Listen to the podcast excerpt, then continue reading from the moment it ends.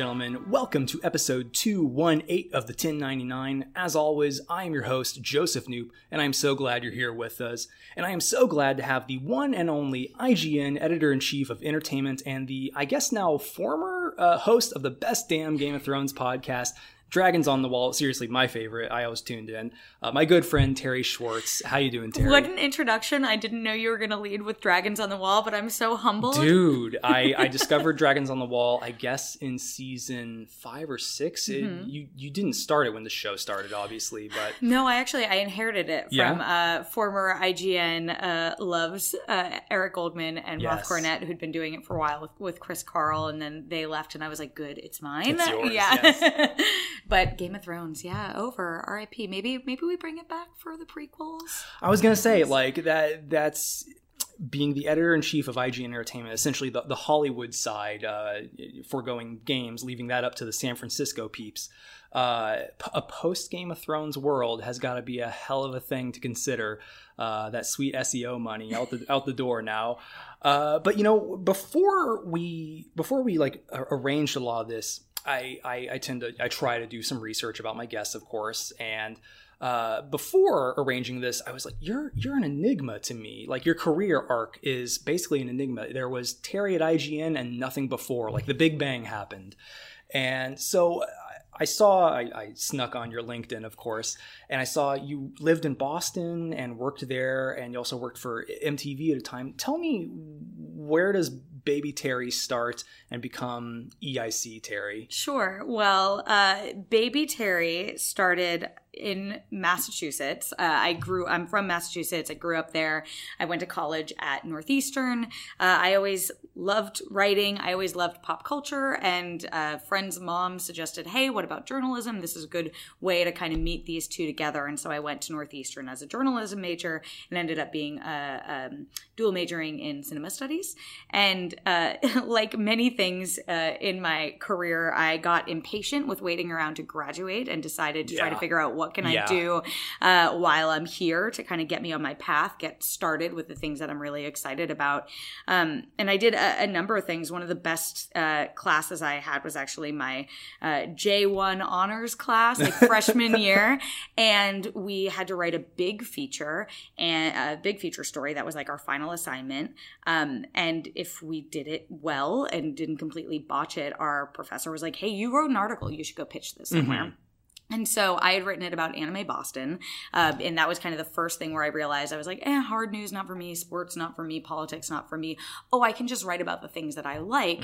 And did this whole big um, feature story that I was really proud of. And then uh, Go Getter that I am was like, oh, I'll send this into the Boston Globe tips line. Good, why not? It's an article. What's the worst they can say? Uh, which is like the best uh, catchphrase for my life. My, my career is what's, what's the worst they can say.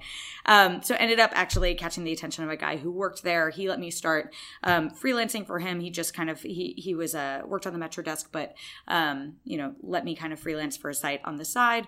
Uh, There's always that one guy yeah. who's like, "Oh, you like Game of Thrones too, or some some nerd yeah. stuff." Yeah, And it was really, it allowed me to get my foot in the door a bit. Um, you know, early on, I actually, uh, through that, he was able to pitch the piece that I had written, uh, the, the feature story from my freshman year. And it ended up, uh, on the front page of the calendar section of the Boston Globe. He kind of helped me co-write it, which was awesome. And then that year I was, I was 18, but we went out to cover E3 and Comic Con for the Boston Globe. And that was like my first time getting a sense of this bigger world out Bigger there. world. Yeah, um fast forwarding a bit again like what's the worst people can say? I had uh, been writing for this site for about a year and had a story where i was like hey like i could get paid for this. Like i could get uh, this in a, a pop culture blog that i follow. And i just cold called adam rosenberg now at Yeah. mashable but he was the editor of the mtv movies blog at the time. And i called him up and I was like, "Hi, uh, I have a story. I think you'd want it." And he, we've talked about it since because we're friends. And he's like, "No one does that. No one like, does no that, one no." just picks up the phone and cold calls you and pitches." He was like, "Oh, okay, like whatever." it's like your parents saying, you know, go knock on some doors and ask for a job. Yeah, Right. It's like, But- oh my god, but again, it was like, what? What's the worst what's the he worst? can say? Yeah, And so, um, yeah, I was 19 and I ended up freelancing for MTV News, just like pitching them blog stories and stuff in the early ages of kind of that digital revolution of the internet. Um, eh, for the length of my college career, it was the best uh, part-time job I could have during college because I could do it from classes. Uh, but it really gave me a lot of opportunities that kind of shaped the the career I would have to come post graduation. Uh, I co-hosted live streams with Josh Horowitz for like Twilight and Harry Potter carpets when mm-hmm. they just mm-hmm. needed someone else to kind of bounce off uh, conversations about. I covered Comic Con with them. Uh, I went through multiple different iterations of like trying to understand as a freelancer what my editor was looking for as they were trying to figure out what are the types of blog stories that kind of hit well mm-hmm. on Google search. Um, and ended up graduating and moving out to LA to pursue more freelance writing in a full time capacity because I was kind of at the point that I was able to write for a lot of different outlets. Was it was it as scary for you as it is for me? you know, it, it it wasn't in the sense that um, I had I'd been so convinced when I graduated I have a job at MTV and there was a position that opened and I didn't end up getting it and I was like, "You know what? I've been doing this in this capacity for so long. I had a really strict like self-control regimen of how I would write mm-hmm. because again, I was doing it in class. Like I needed to figure out how can I balance this with normal life mm-hmm. and I had made enough connections by that point that it's like, you know, what I keep finding is that these sites that I want to write for, like MTV and and Entertainment Weekly and you know IFC, one of my friends ended up being an editor there. They need stringers in LA, mm-hmm. and because they're based in New York, and so my gamble was I'm going to move out to LA. It helped that I started dating a guy who I now married who lived in California. Good old Mike. good I, old, I, owe Mike a lot. Yeah, good old Mike Rougeau. Um, and we met in college and, and kind of uh, he was in the video game side i was on the entertainment side um, and, and so i knew like i had friends and stuff out here but my gamble was you know i think i'll be able to find freelance work going and covering junkets and writing this stuff up because people want to save money mm-hmm. sending a, a, writer out yeah. here and that totally paid off and so i got a lot of opportunity at a bunch of different types of sites learning how to change my voice to match um, you know what what various outlets need as i'm sure you've experienced the same learning how to pitch an a variety of different ways and kind of reverse engineering what people were looking for and trying to understand kind of how like why they were saying yes to certain things and mm-hmm. no to other things. Um, before I was at IGN, my first full time job was uh, after freelancing for several years was a, a, site called Zap2it that no longer exists anymore. Um, but it was TV focused, but also covered pop culture and movies. It kind of went back and forth between whether it was a TV only site uh, or a, a, general pop culture site. Um, but there, I went from kind of similar trajectory at IGN, went from being just an staff writer starting off to being they called it associate editor but basically managing editor of the site where i was managing a team of freelancers and staff and determining like you know what seo trends we were following traffic goals um, the how to work back to, for, to like how do we hit our goals while still covering things that our audience is passionate about and with limited resources honing in on uh, what those topics are which definitely has been a big part of working at a site like ign mm-hmm. where there's a lot of entertainment to cover. And I know you want to talk Almost a bit about streaming. Yes. There's like literally more content that you could possibly consume yeah. in your life released every year now. that um, it's like, how do you figure out what what works? And so that kind of got me to the uh, the present with IGN, where you know the Zap2it stuff didn't completely overlap with my interests, and selfishly, I've worked enough places that I kind of figured out. I'm like, what's the Terri brand? Mm-hmm. Uh, and and Roth Cornett, who used to be here, left IGN, and gosh, when she when she left, and I heard that she was leaving, and like I chatted with her a little bit about it. I did something I realized no one ever does, which was I reached out to every single person I knew who had any kind of connection to IGN, and I was like, hey I don't mean to ask you to put your neck out there for me, but if you think I would be as good at this, job as I think I would be, yeah. Can you put in a good word? And what happened was like 20 people reached out to various people at IGN to be like, hey, you should hire Terri. She's great. So by the time I got to my final interview, uh, our, our, former publisher and EIC were like, so you know a lot of people who work here. Um, but that really helped me get my foot in the door. And you're the, the reason my inbox is full yeah. right now. Yeah. the, and the rest is history. So that's cool. And I mean, it is it is funny to hear you relay through all that because it mirrors the my journey and a lot of uh, journey of other freelancers and and fresher writers in this industry. I think of uh, just really getting sick of waiting around for something to happen and the, the, the, yeah better to ask forgiveness i suppose in some cases not all but uh, than to ask permission and I, I tell this story before on the podcast, uh, so perhaps the, the listeners are tired of it. But I started a geek culture outlet at college, Byte BSU for Ball State, and that was basically a case of like.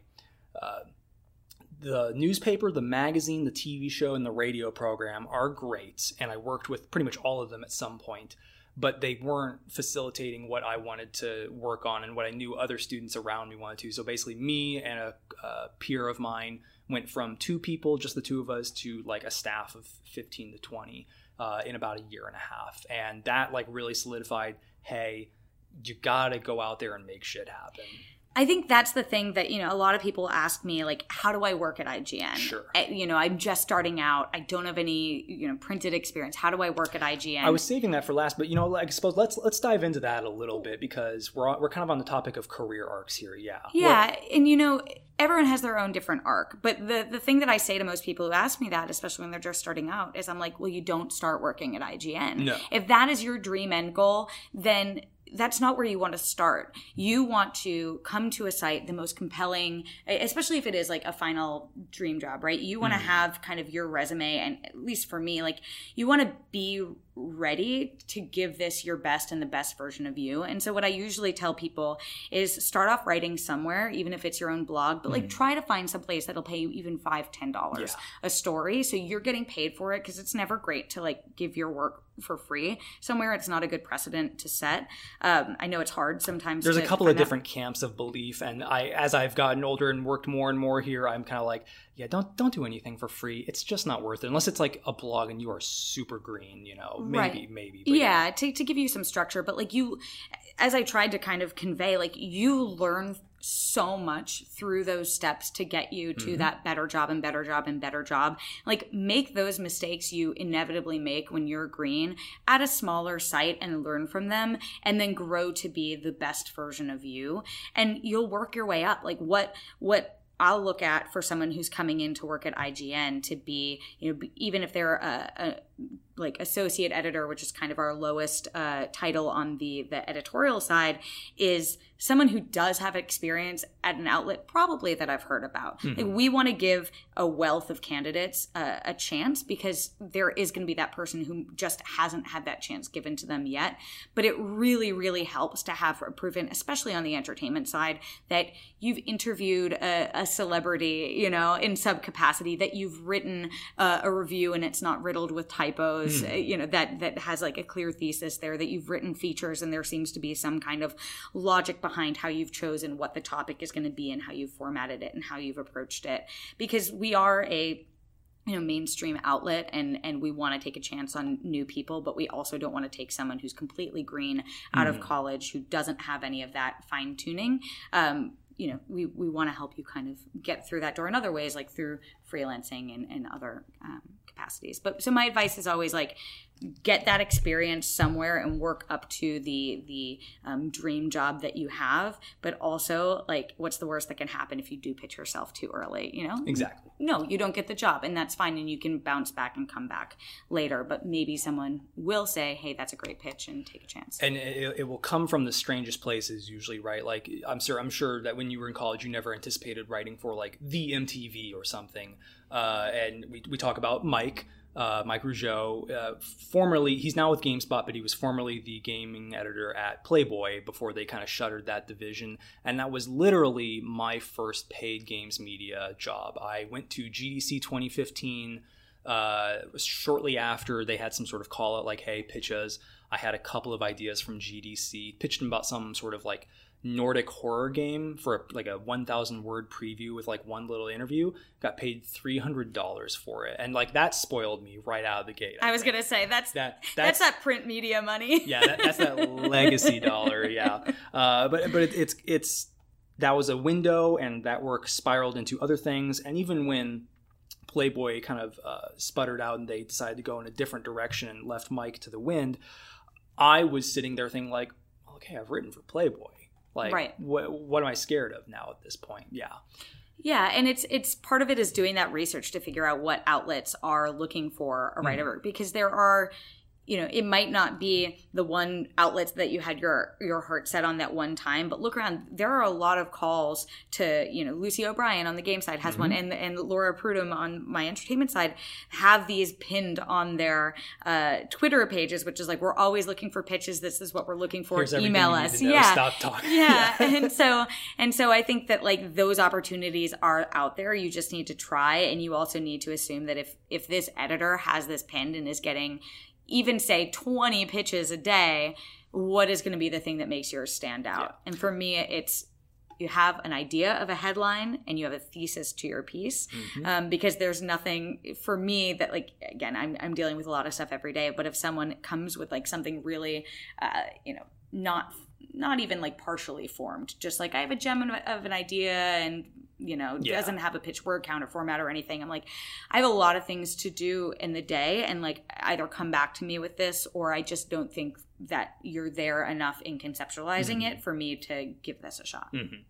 uh, and time time is money i suppose is the, is the essence of that is yeah take your shot but make sure it's a really well formed one we talk about getting jobs, but I am also curious too. Before we dive into some more of the the, the themes of entertainment media here, uh, getting the editor in chief job. Um, you were originally entertainment editor. Um, who did you work under at that point? Chris Carle was Chris the person Carle. who hired me. Yeah. And then at, at, what point does someone pop the idea of like, hey, you should lead this? um, you know that's that's a question uh, for I think Peer and Steve Butts yeah. and like what what was the moment that they said Terri uh, has was what it takes to be the leader. They certainly, um, you know, I was I was definitely relatively green in the scheme of things, but uh, I think part of it was this kind of restless attitude I have, where just kind of the lane I'm in isn't necessarily uh, the lane I'm always thinking about. Mm-hmm. And I was something someone who early on again I, I had this experience uh, coming in into IGN of managing a team of thinking beyond just like what are the assignments that I'm on, even though I started as a position that was just kind of broad entertainment editor. And so, you know, learning kind of the ecosystem of IGN, I was trying to come up with ideas that were like connecting the dots between different departments. Like Snapchat was really big when I started. So how was I Aiden working? got her start with Snapchat here. Yeah. Yeah. And so it was like, how am I thinking proactively of ideas, you know, that will understanding what works on Snapchat, understanding what I can bring to the Snapchat team to come up with ideas, understanding when I got a, an opportunity pitched to me, could this actually be something that wouldn't work on IGN.com but would work on Snapchat instead? And I think it was, you know, that's a one off example, but it was that idea of kind of seeing how everything fit together that I think. Um, the the leadership at IGN saw something in me that I didn't originally start as editor in chief. The title was editorial manager oh, okay. um, because it, it was when Steve was the overall editor in chief mm. at IGN. Uh, but when he was no longer with the company, uh, I think, and they were looking at Tina Amini, my counterpart, who has uh, a similar go get 'em amazing origin story to get oh, her yeah. to, to where she was. Um, Peer had the idea of saying, okay, well, I have these like two really kind of powerhouse candidates that I think can complement each other and and moved us both into editor in chief capacities where we were kind of spearheading each um, you know vertical that that we uh, run from a content angle but are working alongside each other in terms of the overall vision of ign and i think it's worked out wonderfully so far. I mean uh, there's been a healthy in the slack channel i mean we're talking about like how much game content do we have? How much entertainment content do we have? And like is one kind of pushing the other out? And i think there is a healthy respect on both sides for hey, IGN, uh, it's really important that IGN has this like pretty clear 50-50 identity because um, they're the the modern geek culture media is such that like I can play Remedy's Control uh, this past week but then I really want to check out Mindhunter or uh, Twin Peaks because that's like there's similar thematic vibes that like someone who plays games a lot might get interested in this entertainment side of things. And I think that that's been something that's been a real focus uh, for IGN is understanding who is our audience right. and that kind of falls into different buckets right it's like who is the core ign audience that has come to the site for 20 plus years and and to like what do they want who is the audience that we might be reaching through social platforms or uh, google that is interested clearly in what ign is doing and what are they looking for who is the audience we could be reaching and trying to work backwards from understanding that audience desire and who that person is to build our content around them and that's where you know your your average gamer so to speak i don't think thinks of themselves as a gamer but probably more of a pop culture enthusiast. Sure. And so, to your point, someone who really likes control probably also watches Game of Thrones and probably cares yeah. about Star Wars and probably wants to know what that new great Amazon sci fi series could be. And so, that's kind of been the approach to the content that we're curating. And every once in a while, you'll see a gamble like something like the Downton Abbey movie, which we're totally reviewing. but there is like, you know, our audience weirdly does care about our reviews of The Crown. I, I gotta know how those uh, those old aristocrats are, are dealing with their latest drama. Yes. But but you know those those are more of the like, hey, we'll try this things to say, oh, you know, and that's a audience... blessing too to be able to try something out. Right. Yeah. It's it's like we know, you know, I see some comments being like, well, why do you care? Why do you post so much about Marvel and Star Wars and DC and Game of Thrones? And it's like, well, that's what our audience really wants to know about. I, I, get to work as homepage, well, right. weekend homepage editor basically, and I get to see those Chartbeat numbers and the the concurrent users on an article and yeah M- mcu and dc uh, uh, choke everything below it yeah. But i think there's also a balance there too where it's there are are the people who do comment that and do say you know this is too much for me. And then it's for us as a site to say all right you know we might be getting people who are coming in to to read this but we don't want to ruin the user experience mm. for those who don't want to see this. And so it's about you know working ourselves as content leaders, but also within different avenues of our our organization, like our product team, to figure out are there better ways to kind of curate the homepage if someone only wants to see Game of Thrones articles versus someone who doesn't ever want to see them. How do we allow both people to be happy, but still be able to come to our site and find what they want. Yeah, and you know we, are we're beginning to touch on the topic too, but uh, let's dive into uh, yeah, game, like stuff like Game of Thrones is over now, and uh, streaming media has become the de facto form of the way people find entertainment. Um, I subscribed to HBO for like three months uh, just for Game of Thrones, and then thankfully Chernobyl was like right. They they knew what they were doing with Chernobyl, uh, but I always wonder at a site like IGN, what must the planning, the day to day planning process look like after a major source of traffic like that ends? Is it merely a, a matter of yeah, finding like, okay, let's shift a little more to Star Wars because like D23 is coming up, or uh, or should we just take a shot at something new like Mindhunter or um, Chernobyl or whatever is the big hot topic of the week? Yeah, I mean, there's there's a couple things I always say to my team. One is uh, what worked six months ago probably won't work today, and no. probably won't work six months from now. So there is this constant evolution to try to uh, keep an eye on trends that we're seeing in what's popping and what's not, and and being able to kind of constantly evolve the content we create and the types of shows that we go after. Um, we have a good gut sense now looking ahead of like what will be the big topics for us for the end the rest of the year. Mm-hmm. but would those have been necessarily the topics that i would have guessed at this time last year? Maybe no. not. Streaming certainly uh through a like it completely changed how people consumed content. Yeah.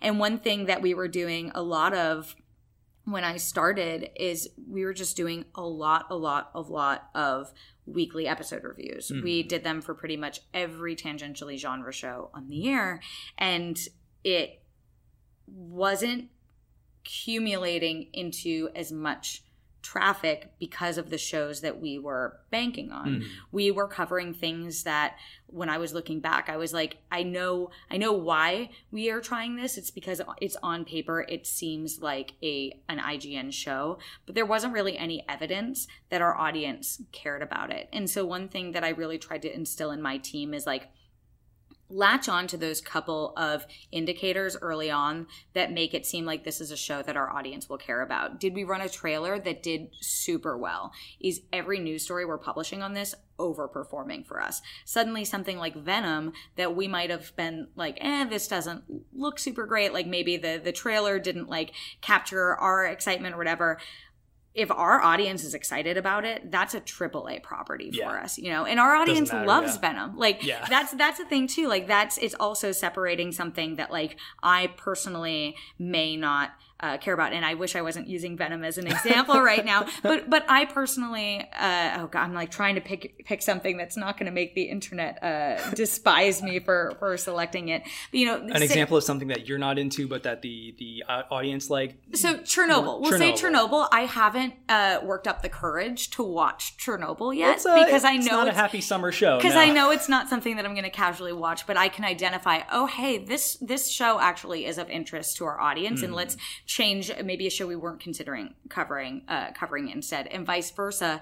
If there's something that we think is going to be a big IGN show, but there's not really any evidence of it or a movie, Mm-hmm. then let's scale back on it. And so, uh, you know, that doesn't necessarily answer your question about Game of Thrones, and that's because there isn't going to be another good Game answer, of Thrones. yeah. I mean, gosh, Never gonna be Game of Thrones and Endgame at the same time. It was like that was literally the bulk of what we did for that period of time Yeah. because there were no bigger points of passion for our audience that they wanted to sit there and discuss. even even in a newsroom it felt a little bit like an event because like i was helping a little bit of like ign and a lot of daily.com i would do a lot of game of thrones seo for them and just up till midnight being like yo what else can we wring out of this orange uh, for a bit you know the final season let's go let's go And I think the thing that, you know, some people might feel cynical about is it's like, oh, you're doing it just for clicks.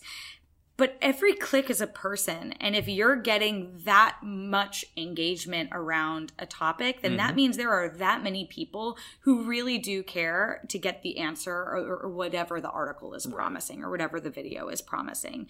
Um, that being said, like we've noticed everything we post around The Witcher is huge for us. Like it is tracking to be a massive title for us, and and we were able to uh, find that super early on when Daniel Krupa, who used to work at IGN, just happened to ask Henry Cavill at a junket what he was playing, and he said The Witcher in a very knowing way, The Witcher Three. We ran an article saying. Could and we asked him, would you want to play him? And he gave a very coded answer. He clearly had already signed to the project. But that piece blew up, and we were like, wow, there's like no surprise. But maybe I wouldn't have expected that to be as big a topic as it is. So it really is trying to like stay clued into to our audience and what's exciting them.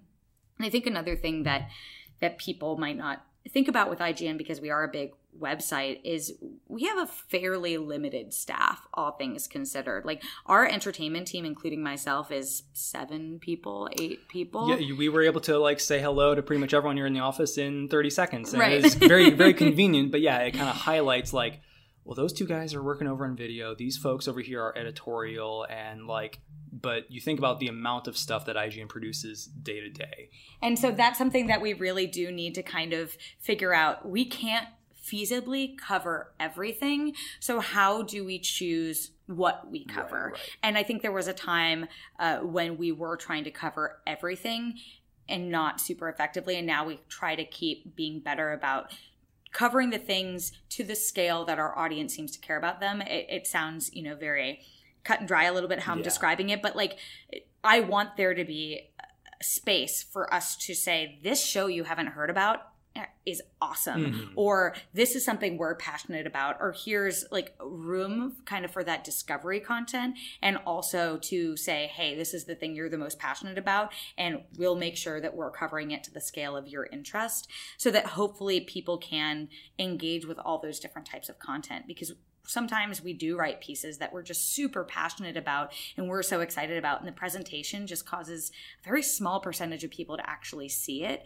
And ultimately like we want people to be able to engage with the content that we're making. And that was another thing i always tell my team is like work smarter not harder. Yeah. like don't double the amount of hours you're working in a day trying to cover everything. It is like how do we how do you put yourself assign those resources in the right place to try to like maximize the things that you're passionate about in a way that people will engage with Mhm.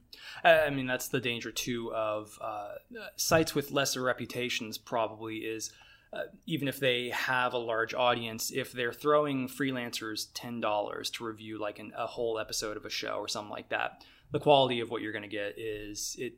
I would come to IGN for the Dragons on the Wall podcast because I knew that like Terri and her co-hosts are always going to know what they're talking about and uh, going to feel really it's going to feel really good to watch that show um, and to hear them like an, analyze it episode to episode not knowing what's going to come next just like me uh, versus uh, something much more cut and dry uh, it's just like hey here's what happened on this week's episode or like or like a dumb seo question of like is Tyrion Lannister dead? You know, kind of thing like that. Right. And I think you do see a lot of sites that are smaller sites that need to completely rely on um, SEO to, yeah. To, you know, yeah. there's there's a certain ecosystem there. The more page views you get, the more ads that are served, the more that pays your bills to allow you to keep paying people to write for you, to allow you to keep creating this content. And I think um, people on on the internet, at least in our our um, you know audience seem to understand a percentage of that obviously there's more that goes into that than possible but you know there's this frustration when you do see smaller sites just like going after answering those questions but it also is like the current this six month period way of kind of engaging mm-hmm. with a, a bigger reader group and then if you create content that people are excited about maybe they keep coming back to your site regularly and not just because they stumbled upon you on google what um we talk about like the diversity of content out there and the challenge of, of covering it all. Uh, but like on the industry side, it's funny. We, we live down the street from Sony. Uh, and when the Spider-Man uh, breakup with MCU uh, news was happening, I think I actually wrote the f- the very first article on that, and then it got you know covered ten million more times after that. Uh, it was it was funny to live that close to the studio and be like, how dare I'm shaking my fist for those who can't see, of course. Uh, we talk about the diversity of content, but stu- Disney is basically gobbling things up, and it's. I'm not happy about it, but I completely understand why someone, why a studio like Sony would protect that property uh, to the death. And so it's it's brought up the question of like, well, what is entertainment media, uh, a site like IGN or GameSpot, going to look like as Disney acquires more and more and kind of holds the purse strings and holds the the door open or close, you know, yeah. what, what do you consider when you think about that? Well, it was interesting because when that happened, and some of the people in our newsroom and, and definitely our commenters were like, I don't understand who's the bad guy, Sony exactly. or Disney yes. in this situation. I was like, don't you get it? They both are. They, like they're they both, both doing yeah. it. Well, I mean, like it's just it's all about business, right? Yep. And if you're looking for like a bad guy, it's like this whole idea of business. Like they aren't doing this out of the goodness of their hearts. Maybe maybe early on, Kevin Feige with some of those early deals, he just wanted to get a Spider-Man movie made. And Amy Pascal was like, eh, this seems like a good gamble to do this on. Yeah. But certainly now, like they both have from a business sense, justifiable reasons of saying what they did and uh, clearly weren't able to make an agreement. And that's why it went the way they were. And uh, the consumer was not high of mind because um, both said, well, we think this will live just fine on without them in the consumer's eyes and we'll find a way to mm. convince them. To the sense of Disney monopolizing everything, I mean, certainly the Fox acquisition. Uh, to me was pretty surprising. At first, when that was announced, I, I didn't think that there was a world in which that happened. Uh, I think that as Netflix and these streaming sites uh, come in as these big industry disruptors, um, and again, there gets to be a point that there is literally too much content being made yeah. to consume that it is harder and harder to make that one thing that pops mm-hmm. and breaks through and as that happens it's going to you're going to see things uh, first of all i think potentially less creativity on the studio side as uh, you see places like apple and netflix and uh, I don't know that Disney's necessarily making a lot of gambles with Disney Plus, but like places like Netflix and Apple um, allowing creators to come in uh, with the promise that you can make this big, big budget show for all this Amazon money. Too, yeah, with yeah. like with all this freedom. Um, that you aren't being afforded on the studio or network side, uh, and I think that's going to make it harder and harder for um, studios to to have that more creative stuff get made. And as a result, like I think if studios flounder, if they can't find those tent poles that will make their billions of dollars that, that keep them, you know, out of the red, there's a chance there are more studios that are going to get acquired. There was a point in time where we thought there was a chance Netflix could try to acquire Paramount if they wanted yeah. to get a studio, and Paramount was really floundering. Uh, well, floundering is kind of a hard word, but you saw them um, kind of offloading these movies they didn't want to release theatrically to Netflix in the hopes of recouping some of that loss. Um, Disney, in particular, because they have kind of formed this model of just kind of what I'm talking about, I Yeah. guess, like doubling down on the things that work because the audience is clearly there you want three it. Star Wars movie? Here's nine. Yeah.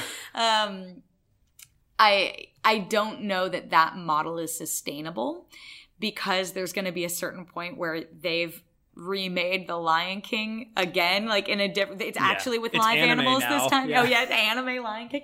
Um, where yeah, I just I don't know that uh that this current system will work forever, but maybe that's what they're future proofing with Fox, right? That they're trying to acquire an avatar or whatever.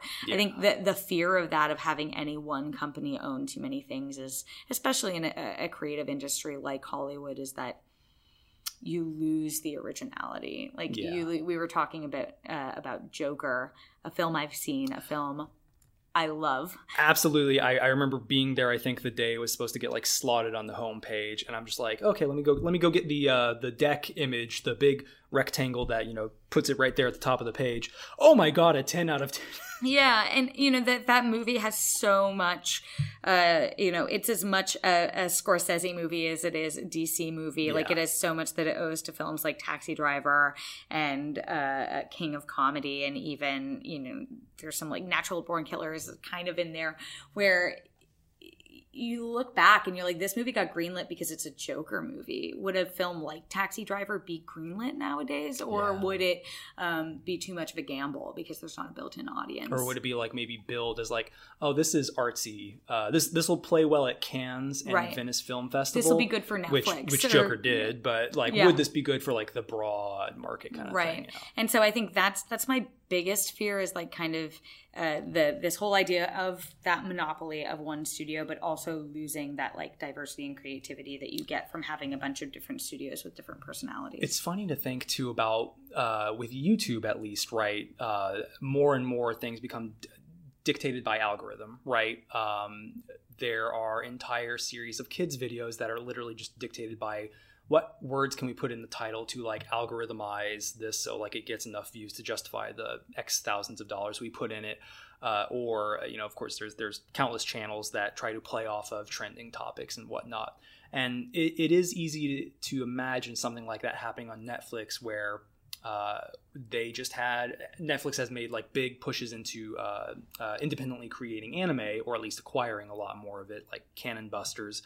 Uh, and then they'll release a little mini documentary. Um, I think it was like "This is Anime" or something, and it got panned because it was kind of like an advert. It was an hour long advertisement for strictly Netflix anime. It's like you didn't really teach me anything other than like what a TV Guide magazine could tell me. You know? Right.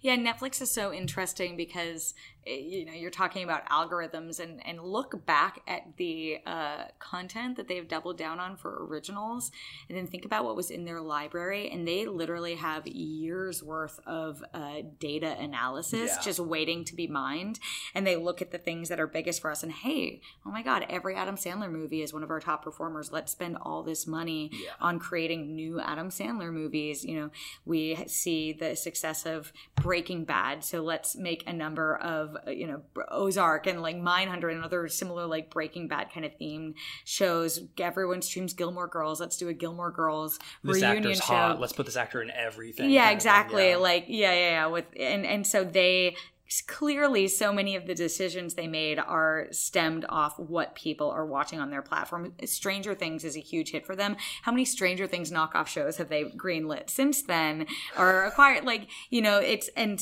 for Netflix, I think they must be at this point where it's so expensive to maintain some of those licenses, especially as every other company is trying to make their own streaming service. Disney is taking back their Yeah. library, and you know Warner Media is taking back Friends. How does Netflix survive without the library content? Well, they've created this whole ecosystem of new shows built around the types of things that you like that they've made too many for you to actually watch Yeah. in the time that they come out so you will forever be on that platform and watching it it's kind of like when does the MoviePass moment happen where like we're just lying about our income now and uh, uh but I, I don't i don't think netflix is in danger of that at least not for years but uh it's easy to see startup startup businesses are, are a dime a dozen right? So yeah, it's interesting, but hey, we're getting past the point of like it just being a studio that makes X amount of Right, money. Now yeah. you have Amazon that the income is The Amazon. Amazon. Yeah. You know how much money do they make? How much money does Apple make? That like Bezos could make a show with like one tenth of a percent of his income. yeah. Exactly, and it's going to be more exp- like each episode is more expensive than the entire Game of Thrones run or something. Yeah. And so you see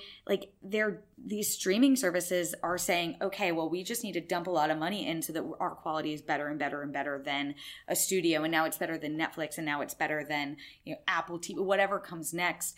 And it's going to make it impossible for some of these studios to keep up like what you're talking about because you can get that quality on your streaming service but also like does apple tv plus have the show like it's launching in two months. Does it have the show that's making you sign up and how much is it spent on the shows that it has made? Hmm. so you know you see something like disney plus that came out the gate swinging and they're like oh you like marvel and disney animated classics and star wars? Well don't worry. We have all this stuff at launch. And finally all of the marvel movies are going to intersect with the tv shows on this platform so you have to watch them to Mm-hmm. Yeah. understand and it's like oh okay i guess i'm getting disney plus you know but like apple doesn't have that and how will netflix sustain itself when it finally does have competitors of its ilk Mm-hmm. out there let's switch gears a little bit in the time we've got left because I definitely don't want to keep you too long. Um, uh, we, I originally kind of pitched uh, coming onto the show uh, around Comic Con, which well after Comic Con, definitely not. and then i went on vacation like then a jerk for how- two whole weeks Was Paris good? Yes. paris was great barcelona was great Barcelona. Holy cow! went on a Belle and Sebastian cruise the best thing i've done in my life I um I, I was uh, lucky enough to join IGN during E3, which is of course much more gaming focused. Um, it is our super bowl but uh, well, I, I I was working from home for Comic Con, and then uh, I I got to go on vacation for D twenty three and left uh, poor Jesse Wade uh, to the Lions. Sorry, Jesse, but uh, she thrived she did great she always does great. She's my hero. Uh, but let's start with what does it take to for Comic Con or something like D23 from the IGN Entertainment side, what does it take to really put on a show like that? So Comic Con and D23 are pretty different shows. D23 is probably more of a a PAX, I A guess. fan expo. Yeah, but you know, maybe more comparable now in terms of the news it puts out to something like the Game Awards. Sure. So it's like if you mix PAX and the Game Awards for Here's the, the, news, list of announcements. Yeah, we don't. Have yeah, to- exactly. Um, so it's definitely smaller in scale. Comic Con is the entertainment equivalent of E3. It's not as big as E3, but we've really tried to, um, you know, shape how it has its own identity true to the convention. I'm saying this with a huge amount of bias because Comic Con is my favorite show. I feel like every year the list of people who say that gets smaller and smaller because it is like a beast of a show Yeah. and very different than E3. But when I started IGN, we were taking the very successful E3 model of coverage uh, and just putting it on Comic Con. And Comic Con just isn't a news show in the way E3 is, and it's not something that um, you know you're live streaming panels and announcements and watching along with people and then getting the follow up to it. To it, so much of Comic Con is behind closed doors. Is uh, you know the footage that they reveal and don't release wide. Hall or- H, yeah. exactly. And so, eh, same with the interviews that we get out of it. They're very different types of interviews. If you're talking to um, you know Hideo Kojima after the announcement of Death Stranding, then you want to know all the news there is about Death Stranding, and we're looking at what the biggest questions our audience are asking are, and mm-hmm. taking that to them. If you know the first Aquaman trailer gets released, chances are that we try to ask Jason Momoa all those big questions our, our audience has, he's been so media trained to death. He's not going to give us anything that's No, like yeah. that newsy bit. And so for a lot of our interviews for many years, we were trying to get like what's the newsy bit out of them, out of the talent, and we just like weren't striking that often. Every once in a while, we were, we would get something great, but like there wasn't that kind of hit in the same way. And so what we noticed is that when we were covering um, junkets, which are basically like studio put on um, interview opportunities with celebrities around movies or TV releases where we go and we have a limited period of time. Four minutes most times, by the way. You get four minutes, you come down, you, you do your bit. I, I always wonder why do why do the interview uh, uh, look like they're just blowing through questions and it's like Four because minutes because you have four minutes and that's like from the second you sit down. Like Yeah. you say your name it's already started. Yeah. so so as a result of that out of the, as a result out of that limited time and again knowing that we're probably not going to get that little scoop from the media trained celebrity we're talking to we try to come up with something more fun that felt like true to IGN and this is an ever evolving process that we're doing but we had a lot of success with with um, certain things. And so we took that whole approach myself and um, my uh, my video counterpart down in LA for entertainment Corrado Corretto we basically like did a soft reboot of our Comic-Con approach for our live show which is if you're seeing the cast of Aquaman, like yes, I could grill them for questions that they maybe will awkwardly answer, Right. or we could come up with something fun to do with Yeah. them. And like really, we're trying to figure out for a show that celebrates fandom, how do we reach the fandom in that way from a live perspective and have a much more fun show. Uh, and then something we had a big success with this year is for the Mar- Marvel Hall H panel when we knew that we're like they're going to announce phase phase 4. Yeah. That's going to be the big thing here. We actually treated we'd never done this before and it worked really well, so I think you're going to see more of this to come. Um, we treated it like uh, like a presidential election where like the news was coming and instead of like trying to do the follow up, we were the people who were like, "Okay, this is happening. We have a list. We're we're telling you I you don't know what's if I want happening to compare anything to a presidential election. But you know, like we're okay. Maybe that's not that's not fair. But in terms the- of the the, newsroom, yeah, the right, yeah. newsroom approach to it, where it's like, oh, not only are we giving people at home access to celebrities they wouldn't have through our programming, Mm-hmm. but in cases like this, where this isn't a press conference being streamed live, we can give people the news first because we have Joe Skrebels embedded in the room, filling out a Google Doc with everything that's being said and every announcement as it's happening, and that's how we're kind that of that machine, that. content machine during a like E3, I was right there doing Yeah. like galleries and whatnot, and I imagine during Comic Con or D23, it's it is ten people in a room and everyone's got like one task, but it is the like craziest 15 30 minutes of your life. Well, the the big difference for Comic Con compared to something like E3, where again everyone's consuming it, is you know that ticket is the hottest ticket at San Diego Comic Con, and we, if we we ended up getting a couple people in, but if we only have Joe in there and he's the only person getting that news. He needs to then be the person responsible for conveying everything that's happening back to a home team that's Yeah. relying solely on his kind of relaying that. So that was that was very interesting and different this year. And I think you know that's t- kind of talking about the live approach, but then it is finding like what are the most newsy, informative bits from the convention as a whole, knowing that something like Marvel is going to be the biggest. Like how do we come up with a system where we can get that news to people first and get it out in a way. Um, that's going to match their needs and desires. They might not need to know the highlights from like the Bob's Burger like live Q and A read Mhm. um, in the same way that they're like desperate for anything that we can give them ar- around what Phase Four is going to be. you uh we'll we'll kind of end maybe on uh you mentioned getting guests in the studio and trying to make it a little more meaningful or at least uh worthwhile of the time than asking hard-nosed questions that they'll just dance around during comic-con i was able to like really digest a lot of like the witcher uh interviews that we did with henry cavill and the rest of the cast. There was um uh star trek picard with sir patrick stewart and a lot of others.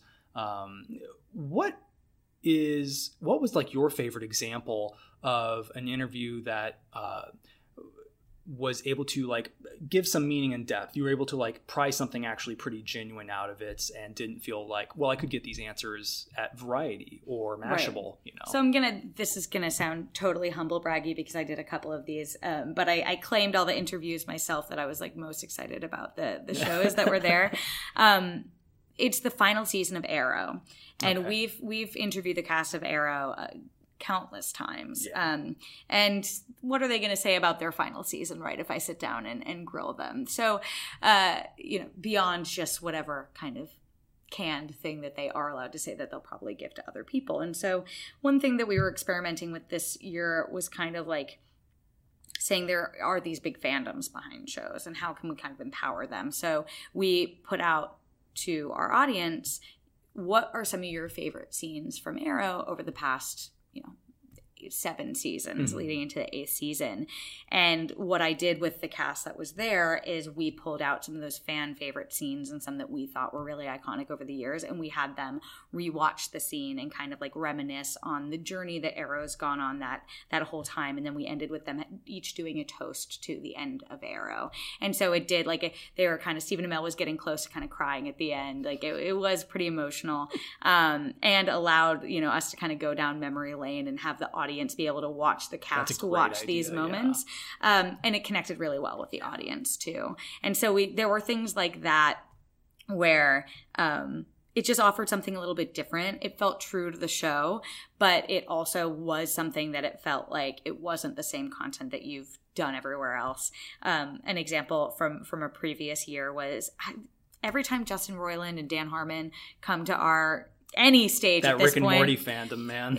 Every time they come, uh, they will. Up until this year, it, it, changed a bit, but they were just yell for Craig Harris. Justin Roiland loved Craig Harris, former former like Game Boy editor Craig Harris, and they would just be live on our stream, and be like, "Craig Harris, where is Craig Harris?" this year, they were shouting for Eric Goldman, so Eric felt honored that they switched from Craig to him. Wow. Big change.